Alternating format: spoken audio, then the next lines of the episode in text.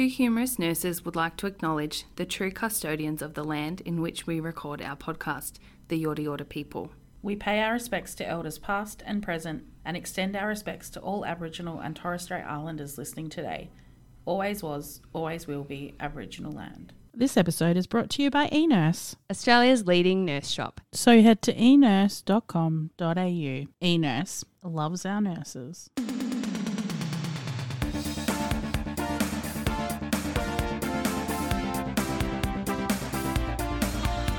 Two Humorous Nurses with Kelly and Alicia, the podcast that's always talking shh. God. Welcome to Two Humorous Nurses, where we plan to bring you funny, informal, conversational chat about all things nursing. Poo, turd, shit, dropping the kids off at the pool, laying a cable, bum babies, number twos, taking a dump, whatever you want to call it, shit happens. Where did you find laying a cable? Have you never called it laying a cable? No. I will never forget one time watching Geordie Shore and, I've forgotten her name, the really funny one, Charlotte, said they were in Mexico and she's like, I was dropping the Mexican kids off at the pool. Oh, no. Anyway. Now everybody likes to talk about poo, but as nurses, we talk about it every day. What is it about poo that's so fascinating?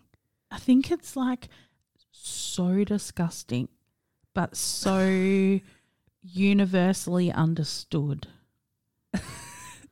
Like Ollie got a book about farts and it was like, Princess does a bottom burp. Okay, Princess.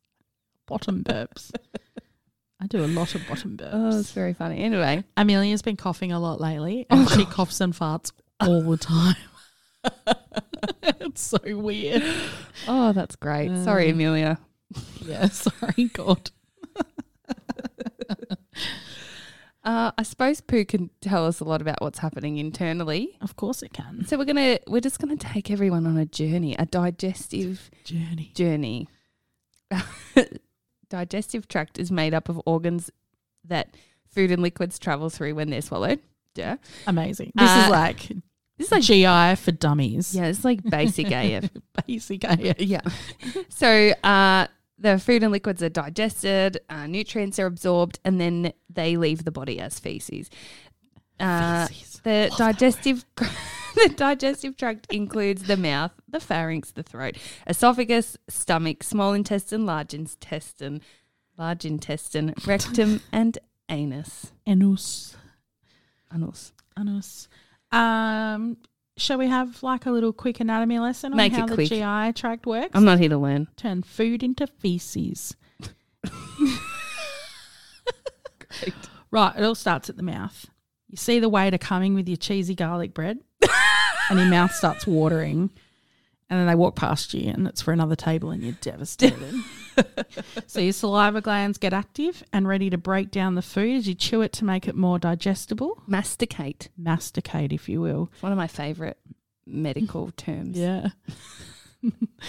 And then as you swallow, the tongue pushes the food into your throat and esophagus. Cute. That tongue does a lot. The esophagus, this is so boring, is located near your trachea. Boo, keep going. Wait, go to the arse. And it stops you. Wow. I've just read what I've written and it says the esophagus is located near the trachea. To stop you shocking or breathing in your food. Choking. I'm sure. There's a little flap, which is called the epiglottis. The only good thing about the GI tract is these cool words.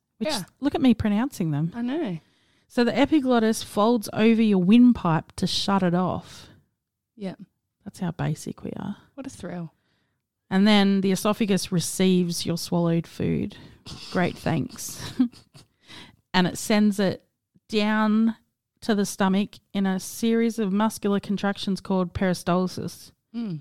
Again, didn't even stumble. No, look at you. You're just firing today. Yeah. So anyway, then it gets to the stomach, which is filled with enzymes to break the food down into a usable form. The cells in the lining of the stomach excrete the acid and the enzymes once the contents is processed enough to be released into the small intestine. Oh, just fabulous. I always feel sorry for the stomach because, like, everything that arrives is, like, chewed and... You always feel sorry for this. It never gets to enjoy its full form. It's always like soggy. I feel sorry for the small bowel. Well, we're not about enough to get credit. To that. Not the enough small credit. Intestine.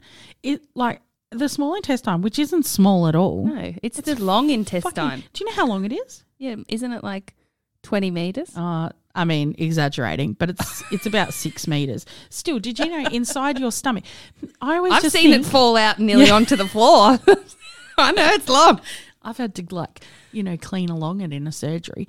But do you remember? I just think of looking at really skinny people and just think, how is there 6 meters of bowel inside you? Where is it? It hasn't got much food in it, clearly. It's very thin. So it's made up of three segments, the duodenum, the jejunum and the ileum. I know. And that long muscular tube breaks down the food with enzymes released by the pancreas and bile released by the liver, and peristalsis just keeps moving it along through that 6 meters of bowel, small bowel, to the large bowel. Oh. Yeah, it's, fun. It's making my mouth water, to be honest. Oh, my God. I just think peristalsis reminds me of a snake. Yeah. How it moves, that is how. If you, watch a snake eat a mouse and then watch that body move along it. That's what it reminds me of. Yeah. My granny has gastroparesis, so it, her stomach doesn't eject the food and she doesn't have that ability to have for the peristalsis doesn't happen. Work. So then she basically just gets a backup and then starts vomiting poo because it's not moving through her digestive tract. Yeah, we've got a patient that has that. Her stomach gets so bloated from it. Yuck. Poor granny. Yeah. The large intestinal colon is next. It's 2 meters in length and is responsible for processing waste, so that emptying your bowels is easy and convenient. So the small intestine is about absorption of nutrients back into the bloodstream, and then the large intestine is about poo. I've never ever thought that pooing could be convenient. It's not the word that comes to mind. In brackets I've written, convenient is not how I describe it. It's always inconvenient for me. I didn't see that. So the large intestine is made up of the cecum, the ascending colon, which is your right side, the transverse colon, which is the top, and then the descending colon, which is on the left-hand side of your body. And then it goes into the sigmoid colon and the rectum. So peristalsis, love that word, moves the stool through the colon from liquid form, which is where it enters from the small bowel, and then ultimately, in majority of people, not myself, but anyway, would end up in a solid form by the time it hits the rectum. Right. This occurs as the water is removed through the process. The stool is stored in the sigmoid colon until it is emptied into the rectum once or twice a day. This process usually takes about 36 hours to get through the colon. Now, that explains why, if you eat a few small meals, you don't do a few small poos. No, that's right. But if you would like to test how long your food takes to go from your mouth to your anus into the bowl, you could try the corn experiment. Oh, eat some corn. Yeah. Boop. And wait for it to come out the other end. I read that's because our body can digest what's inside the corn kernel but not the husk of the corn kernel. It's like sultanas. Do not feed your kid a ton of sultanas because she just poop out a thing of grapes. They just seem to reabsorb all the water and then just come out. What? No. It's insane. I have not tested that theory. So we had corn for dinner on Tuesday night. Oh my God, I can't believe this is where we are. And then I went to the toilet last night and there was still some corn. So that was Tuesday night to Thursday night. It's about 36 hours. Okay, good on you, Bao. I'm really sorry, everyone. I don't know why we thought poo was a good idea. I ate it with sausages and gravy too, so... according to my Bristol stool chart, that's a 4 and a 7. Oh, no. Let's just for a second, I really want to talk about newborn poo. because newborn poo is like not. There's something exceptional about newborn poo. Like, yeah, okay. Breastfed newborn poo. Yes. So there's the meconium, which is kind of like whatever. It's a couple of poos and it's over. And then your breastfed baby has it's like paste, isn't it? It is like. And I'm sorry if this is too much for people, but I discovered something about myself when I became a mum. There are two smells that I cannot get enough of, and that breastfed baby newborn poo, and the second one is newborn breath. I would like hold her in front of my face and just smell her breath. Fucking weird. I still kind of like the smell of her breath, not her poo, because now she's a toddler and eats fucking everything. But newborn poo, it's like sweet. It smells like it's just beautiful. It's all the sugar broken down from your breast milk. Yeah, it's just amazing. And it's like crazy, this golden colour, so it's like liquid gold. We never had that because Amelia was bottle fed. Yeah. And but then when you change to bottles, it changes and the stink. It starts to stink. But like I don't know why. And I don't know if it's just and it seemed like it only smelled that good to me. Probably does. Yeah. It's like a bonding thing maybe. I don't know. So you don't kill it. I swear there's a lot of things that mums love about newborns. It's so we don't kill our young. It's like come down. Do we need to test that theory? Oh, probably. So the process takes, 36 hours. Try it with some corn. Honestly, drop in my DMs. I'm all about it. The rectum is – so the rectum is the final stop for the food, which is now poo. So the rectum is an 8-inch chamber that connects to the colon, to the anus. The rectum receives the stool and lets you know it's time to poo. Oh, we all know that feeling. Yep. It holds it there until you get to the toilet. That's amazing. It is amazing. And then the anus is the last part of the digestive tract. It's a 2-inch long canal. Did you know that? Your anus is 2 inches long. It's a 2-inch long canal consisting of pelvic floor muscles, and it has an internal and an external sphincter. The anus is pretty smart. It has sensors in the lining of the upper anus which can detect if the stool is liquid, solid or gas. That's how you know it's safe to fart. Oh, my gosh. That is so clever. It blew my mind and my butthole. Whoop. Sometimes it does let you down. We've all sharted, I'm sure, confused in our lives. Yeah. And it has remarkable self-control and will only relax when it is safe to do so, which is why if you're in a public toilet and you think I'm going to have a poo, but then someone walks in, you're like, whoop, nope, got to wait till they get out. Like, isn't that incredible? Like I think about evolution, right? Yeah. Like is that something that's evolved or is that something – I can't believe we're talking about this still. Or is that something that's been present from day dot? Like – because obviously if we were cave people and I mean maybe we didn't care that much about hygiene and stuff, so we just like let a loose one out, dribble down our leg. Like I feel like though back in those days they probably ate a diet that was consistent with good stool and super high production. Fiber and like I suppose because I feel like our problems with bowels is diet related. Coffee and fast food. I know. My coffee and sausage roll that I had this morning. Not ideal for good bowels. I definitely think you're onto something there. What shit stories you got? So I was looking at like what studies are out there that like what are people studying in people's poo? Because I mean surely that's a thing. And I did hear something about newborn poo studies and they were trying to predict whether or not they had allergies based on their first poos. And it was all about like what they're exposed to in like pre-birth basically. Yeah. So I did find that there was a new study published in Cell Reports Medicine that a team of University of British Columbia researchers have shown that the composition of a baby's first poo, so the meconium, is associated with whether or not a child will develop allergies in their first year of life. Huh. So as part of the study, the researchers analysed meconium samples from 100 infants enrolled in this cohort study, which is a world-leading birth cohort study in maternal, newborn and child health research. Yeah, so I think those studies have shown some promising results and in the ability to predict whether or not kids will have allergies. It's funny, I was watching Drag Race the other day and they were talking about, segue, right? And they were talking about allergies and Raja, who's Indonesian, turns around and goes, I'm from Indonesia. Allergies is a white people thing. And I really thought about that. I was like, what? Like, is that real? I didn't know that. Like, is that a real thing? I don't know. Because I guess I'm curious to know more about the allergy thing. But anyway, today we're talking about poo. I also saw a study that people were concerned about certain gut bacteria going extinct because of the overuse of probiotics and antibiotics. Yeah.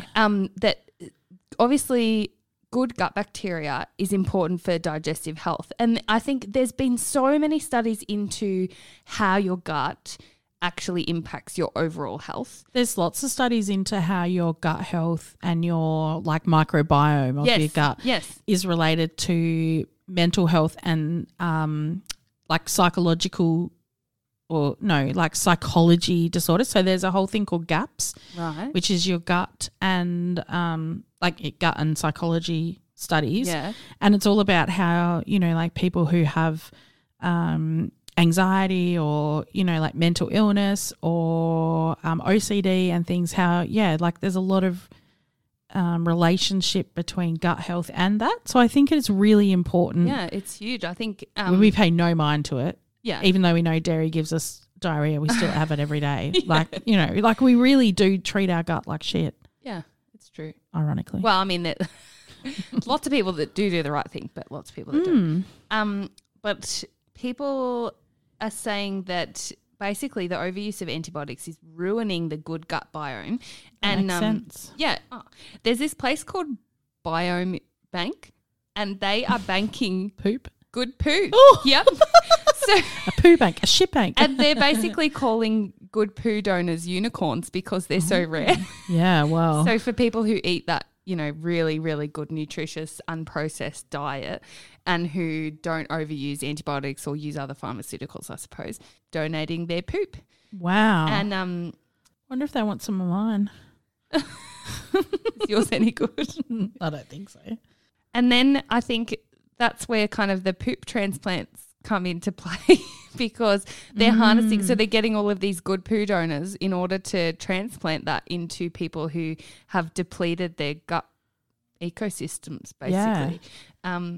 But yeah, I've come up with some fun facts as well that I found along my journey. Fun facts, poo fun facts.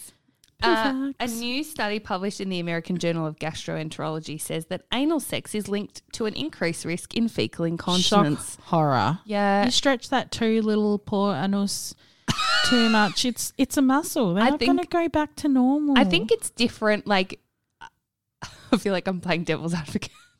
But it's different like having anal sex rather than like using 10-inch giant black dildos up your ass. Like, I just think about all those poor porn stars that have been forced to have like excessive anal sex over their whole career. Oh, yeah. Are going to end up with like chocolate starfishes. Proper rectal prolapse.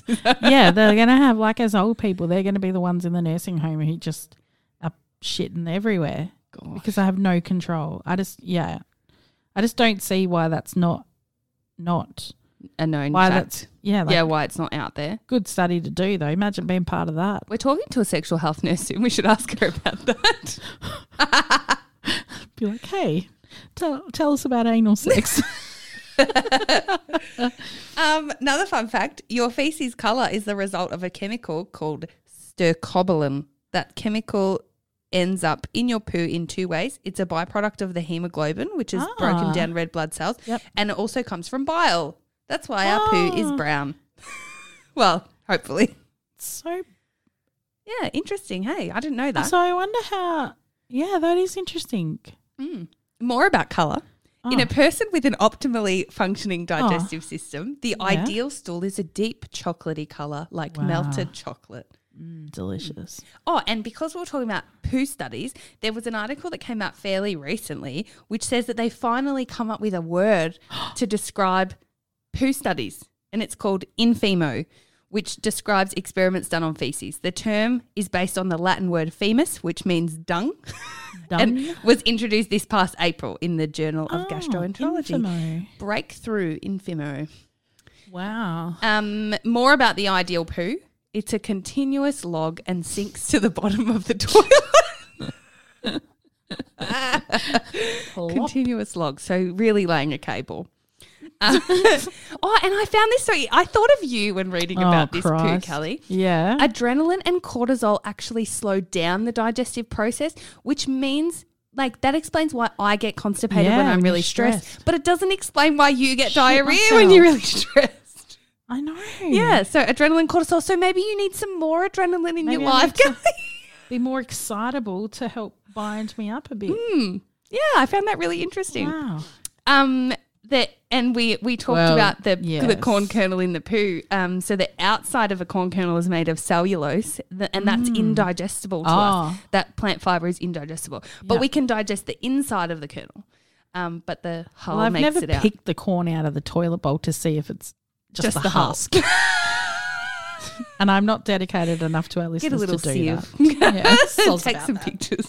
Oh, gross. Where are we? My God. I found this so fascinating. So because of anatomical differences, men and women's GI tracts work differently. Yeah. And the differences are so significant that this woman who is a gastroenterologist and who does regular endoscopies said that she could do a colonoscopy and tell whether it was a man or a woman just by doing the scope. Yeah. And so for starters, women have wider pelvises than men, as well as extra internal organs, which makes sense, like uterus and ovaries. And as a result, their colons hang a bit lower and are a bit longer on average by 10 centimetres. And then finally, men have more rigid abdominal walls that help push food through the GI tract more effectively. So that's why the passage of stool is more challenging for women and it takes longer. That's interesting. Yeah, I know. And it makes women more likely to bloat as well, apparently. And men, on the other hand, are much more regular. Well, of course they are. Of course they have it easy. Of course they do. And I found something else really interesting. We had a C. diff patient at work recently and I thought, are we going to do a poo transplant? Because I found this and it said that fecal transplants have a success rate of around 90% higher than antibiotics for the treatment of C. diff. So when I worked on the colorectal ward back in like the early 2000s, we had a couple of fecal transplants on patients that had like long-term issues with gut infections. Yeah. I can't fully remember what they did, whether it was just like through the colonoscopy putting it back in or if they ate some shit. Well, do they encapsulate it or something? Like, maybe. I know you can do it for a scope as well. You can transplant via the scope. Otherwise an NG tube maybe. Yeah, but then you're still not getting it down into your bowel. You're only getting it into your stomach. And then the acids might interfere with the blood. Yeah. I don't know. And there's no way I'm consenting to that. No, exactly. You'd want to be unconscious. So C. diff infection is often caused by an antibiotic indiscriminately killing beneficial bacteria in someone's gut. So you're recolonizing them with good bacteria. Yeah. It makes sense. 90% success rate. Like 90% more successful over antibiotics, I think. Amazing. Mm. You know, the best way to make sure your poop is okay is to look at it. If you need a clinical reference, you could use a Bristol stool chart from the eNurse for guidance. From rabbit droppings to a rich, saucy gravy. This card has all the visual poo guidance a nurse could need. eNurse is Australia's leading nurse shop, specialising in everything that a nurse would need to survive every shift, from high quality and stylish nursing scrub sets to handheld study guides and nursing equipment. They are truly a one-stop shop for everything you need. Well, we couldn't have a poo episode without me telling you some poo stories from the internet. Oh, you're not going to tell us your poo story? About that time you shat on the side of the road? Alicia!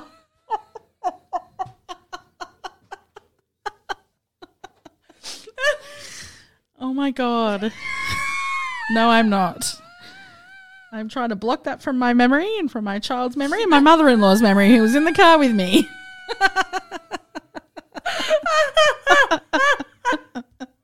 You're so mean. Oh, my God. I'm sorry. But I was really hoping you would tell that story. I just can't. Anyway, it was not pleasant. Let's just say I should have gone to the toilet before we left the town. Anyway, tell us, where have you found these stories? Just on the internet, you know, good old BuzzFeed dive. People will share anything, really. Right, so here we go. One time I was very drunk and had to use the bathroom. My friend was using the only toilet in the house, so for some reason I decided to poop in the bathtub. What? I finished my business, but as I tried to get up, I fell backwards into the tub and into my own poop. In my drunken state, I turned on the shower to try and clean up myself and the bathtub, but the shower drain got clogged, creating a giant poop bath that swirled around me. Cleaning that up was not fun. What the fuck? Why wouldn't you go and shit out in the bush or something? Oh, God. For some reason, I thought it would be a good idea to have coffee, Taco Bell and White Castle during, I think that's on like a burger chain, during a 3-hour drive to my parents. I was 5 miles from their house when my stomach took a turn for the worst. I let out a relief toot and felt something unusual. I couldn't wait anymore. I sped into a Target parking lot and ran into the store. I was full on crowning. I rushed to the bathroom door and exploded before my cheeks could even hit the seat. I looked down and saw full poop in my underwear. When I was done, I brought new underwear and cried as I drove to my parents' house. What? They asked how the drive was, and I said, fine, and that's when I farted one last time and accidentally shit on their floor. As if, I mean, fortunate. I think you're... Oh, you fortunate to have shit yourself in a Target. You just buy yourself some new pants. I was the bane of honour at a best friend's wedding. I spent the week before taking care of my flu-infested husband, but showed no symptoms. We were all lined up to take pictures with the bride when suddenly I felt ill.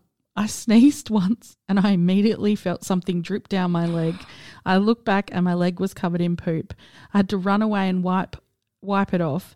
The whole night I couldn't get over the fact that I pooped myself in my bridesmaid's dress. The professional pictures bring back memories that I will never forget for more reasons than one. Oh, my God. All right, last one. This is a dating one. I went to a fancy restaurant with a guy I'd been seeing for a few months. In the middle of the dinner, I had what I thought was a small bit of gas. I tried to slyly release it. Big mistake.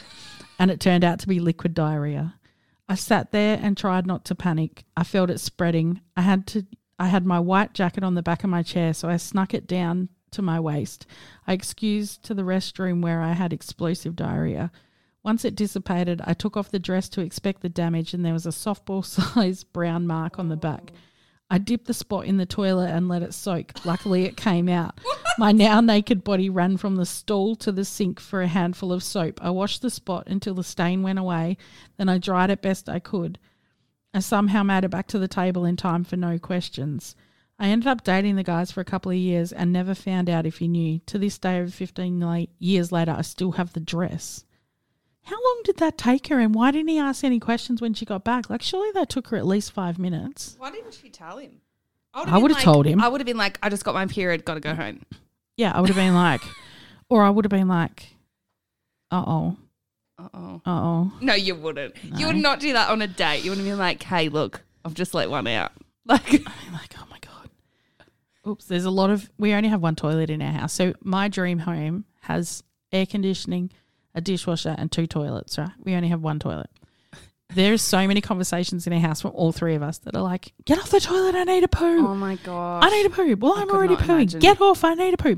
If we all got gastro, I don't know what we'd do. Oh, my gosh.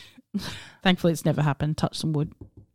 But I'm not into that. Yeah. I mean, no, we had one toilet for a little while there when we first lived together. We lived together for about 2, maybe 3 years before we built. But and then I lived with 2 grown men. That's gross. I was fighting for the toilet. Oh, yeah. At the end of the day, I mean, we all poo. It's normal. I mean, my poo's never normal. And just 2 perfect hosts for this episode. Most of it normal. Poo's not normal. Get yourself a Bristol stool chart. Tell us about you've got. Oh, I've got one on the back of my toilet door. I bought it off Etsy. It's like fancy. Does that help you? Like, well, I never shut the toilet door when I go, so I never see it. But you shit with the door open? Yeah. Why wouldn't I? It's my house.